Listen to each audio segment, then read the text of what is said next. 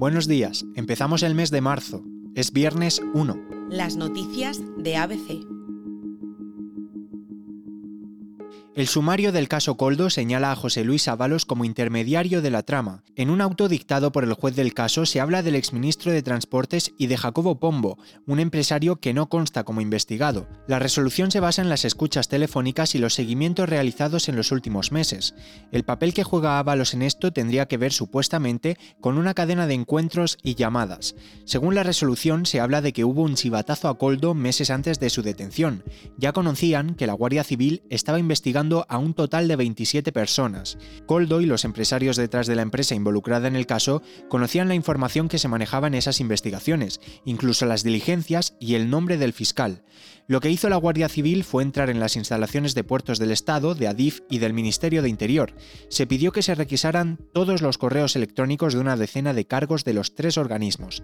Todo ello en el periodo de tiempo que abarca los primeros meses de 2020.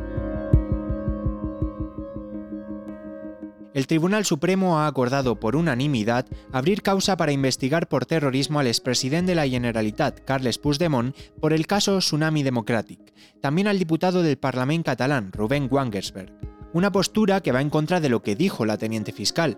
El Supremo adopta esta decisión después de analizar la exposición del magistrado de la Audiencia Nacional, Manuel García Castellón. El juez exponía los indicios que a su juicio acreditan la participación de los dos aforados en los hechos investigados.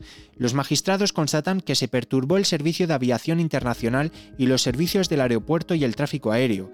Dicen que se ocasionaron además lesiones de especial gravedad a miembros de los cuerpos de seguridad del Estado. También hablan de falsificaciones masivas continuadas de billetes de avión y tarjetas de embarque para lograr que un gran número de personas accedieran de forma irregular a la T1 y la T2 del aeropuerto del Prat. El Supremo también destaca los daños patrimoniales causados en el aeropuerto y calles de Barcelona. Con respecto a la posibilidad de que eso se considere terrorismo, los magistrados valoran que todo ello se hiciera con la finalidad de subversión del orden constitucional y de desestabilizar gravemente las instituciones democráticas. La Sala del Supremo señala que los actos se desarrollaron con perfecta ideación, estrategia y distribución de funciones. Y más de un centenar de palestinos perdieron la vida y varios cientos resultaron heridos este jueves durante una entrega de ayuda humanitaria en Gaza. Las autoridades de la franja acusan a las fuerzas israelíes de la masacre. Hablamos de al menos 104 fallecidos y 700 heridos. Trabajadores de un hospital de la zona relataron que los ciudadanos se abalanzaron a los camiones de ayuda humanitaria y fueron alcanzados por drones, disparos y artillería. El ataque se produjo con la primera entrega de alimentos en un mes en esta zona de la franja. Israel cuestiona la cifra y atribuye la mayoría de las víctimas a una estampida provocada por saqueos. El incidente ha causado la mayor pérdida de vidas civiles en semanas. Los equipos médicos dijeron que no podían hacer frente al volumen y la gravedad de las lesiones.